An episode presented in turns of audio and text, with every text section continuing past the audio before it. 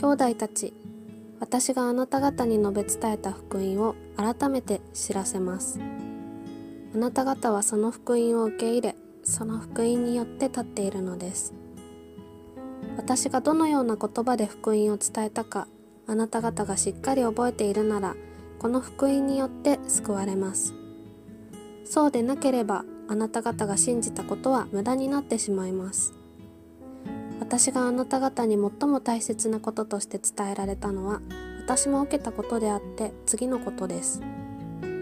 キリストは聖書に書いてある通りに私たちの罪のために死なれたことまた葬られたことまた聖書に書いてある通りに3日目によみがえられたことまたケファに現れそれから十二弟子に現れたことです。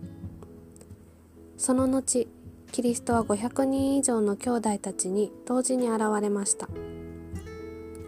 その中にはすでに眠った人も何人かいますが大多数は今なお生き残っています。その後キリストはヤコブに現れそれから全ての人たちに現れました。そして最後に月足らずで生まれたもののような私にも現れてくださいました。私は使徒の中で最も小さいものであり神の教会を迫害したのですから使徒と呼ばれるに値しないものです。ところが神の恵みによって私は今の私になりました。そして私に対するこの神の恵みは無駄にならず私は他のすべての人たちよりも多く働きました。働いたのは私ではなく私と共にあった神の恵みなのですがとにかく私にせよ他の人たちにせよ私たちはこのように述べ伝えているのでありあなた方はこのように信じたのです。コリント人への手紙第115章1から11節。イエス・キリストを一言で表すならば福音をもたらした人です。はじめに引用したのは福音について聖書が語っている箇所です。この言葉はパウロという伝道者が書きました。彼は生前のキリストには会ったことがなくキリスト者を激しく迫害するものでしたがある時十字架刑での死後復活したキリストに出会いキリストを信じる者へと変えられました。パウロは新約聖書に多くの書簡を残しています。聖書によればイエス・キリストは神であり神の御子です。この方は人の罪をあがない人に永遠の命を与えるために世に来られました。神は実にその一人子をお与えになったほどに世を愛された。それは御子を信じる者が一人として滅びることなく永遠の命を持つためである。ヨハネの福音書3章16節聖書は神が愛であると語っています。神の愛、この世で最も大きな愛はイエス・キリストという人の形をとって世に来られました。創造の初めエデンの園で神は人に全てを与えていました神が人を創造したのは愛の関係のためでした。神はそののどの木からでも思いのままに食べてよい。しかし善悪の知識の木からは食べてはならない。その木から食べる時あなたは必ず死ぬと人に伝えました。しかし蛇の姿をしたサタンは善悪の知識の木の実を食べてもあなたは死なないし神のようになれると偽りを語ります。人は神への信頼を失いサタンの言葉を信じその実を食べました。その時人に罪と死が入りました。罪は神から外れた性質です。神は愛です。愛ではないことが罪です。妬み争い公職悪口これらの罪は人との関係を壊します。犯罪や戦争もこの罪の結果です。また人は創造の初め死ぬことがない存在として命を与えられました。しかし人が神を裏切ってから全ての生き物は死ぬようになりました。神がこの罪と死からの救い主として与えたのがイエス・キリストでした。イエス・キリストは全ての人の罪のために死なれました。犯罪に刑罰があるように罪には罰が伴うのです。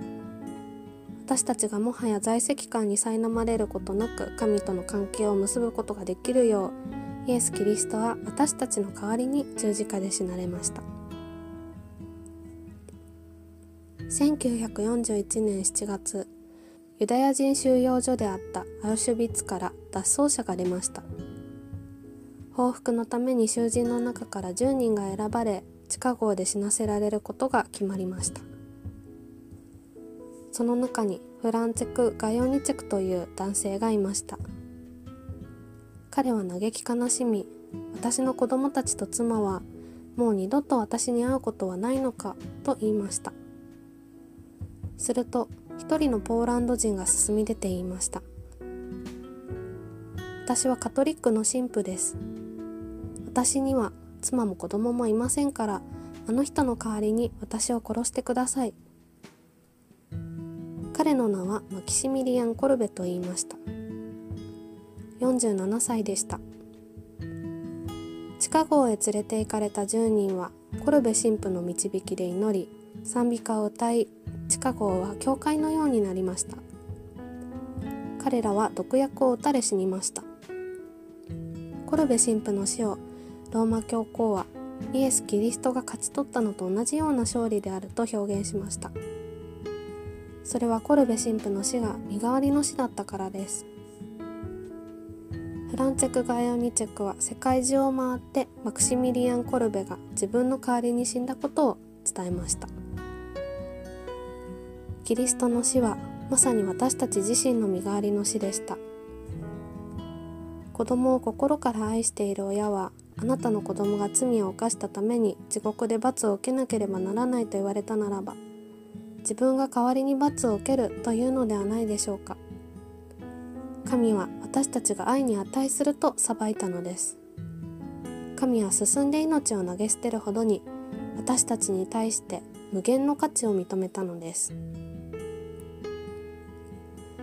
神はイエス・キリストの十字架ゆえもはや私たちの罪を思い出さないと聖書に語っています。私たちの罪よりも神の愛ははるかに大きいのです。神の許しの力は人の罪をはるかに凌駕するのです。十字架は神の愛の結晶です。キリストは生前すべての病を癒しあらゆる罪人を許しました。人々が罪人を裁こうとすると罪のないものからこの人に石を投げようと言ってその人を守りました。そして私もあなたを罪に定めないと言いました。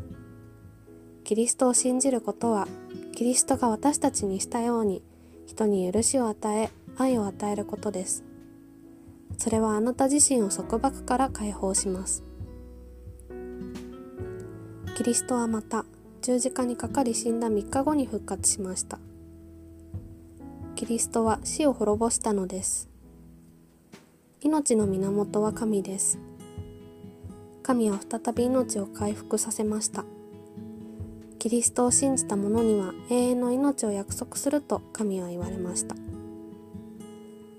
肉体の死を終わりではなく復活の希望の幕開けへと変えたのがキリストでした。キリストは十字架で完全に悪に勝利しました。サタンはいつもエレンの時と同じやり方で私たちに偽りを語ります。神が私たちを愛していること神が真実であり恵みと誠を与えることを人に疑わせます。しかしキリストがすでに悪に勝利しているので私たちには希望が約束されているのです。神はイザヤ書54章の中でこう約束しています。私はあなたを怒らずあなたを責めないと私は誓う。たとえ山が移り丘が動いても私の真実の愛はあなたから移らず私の平和の契約は動かない。あなたを憐れむ方主は言われる。神は私たちの理解を超えた愛で私たちを愛しています。夕焼けを見朝日を見るときその美しさに圧倒されたことはありませんか？その美しさはその創造主である神の愛のごく一部を表したものです。キリストは死んでいません。今生きています。今この瞬間生きてあなたが走ってご自分のもとに帰ってくるのを両腕を広げて待っています。